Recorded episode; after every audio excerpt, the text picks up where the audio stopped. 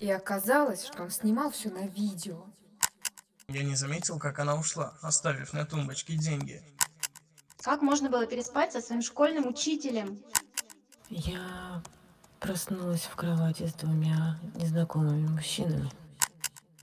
Привет, я Виталик, автор канала «Не рассказывай маме», и я считаю, что не бывает неинтересных людей и скучных историй. А я Алиса, автор канала «Та девчонка из». Я люблю слушать истории про секс и обстоятельства, которые к нему приводят. Мы приглашаем гостей, которые каждый выпуск будут рассказывать нам нечто совершенно невероятное. Это «Только никому» — подкаст о людях и их историях, в которые сложно поверить.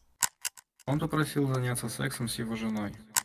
Отец целовался с девушкой, которая несколько часов назад была в моей постели. Я открываю дверь, а он стоит в футболке, кроссовках и без трусов. Мы переспали на глазах у кучи людей.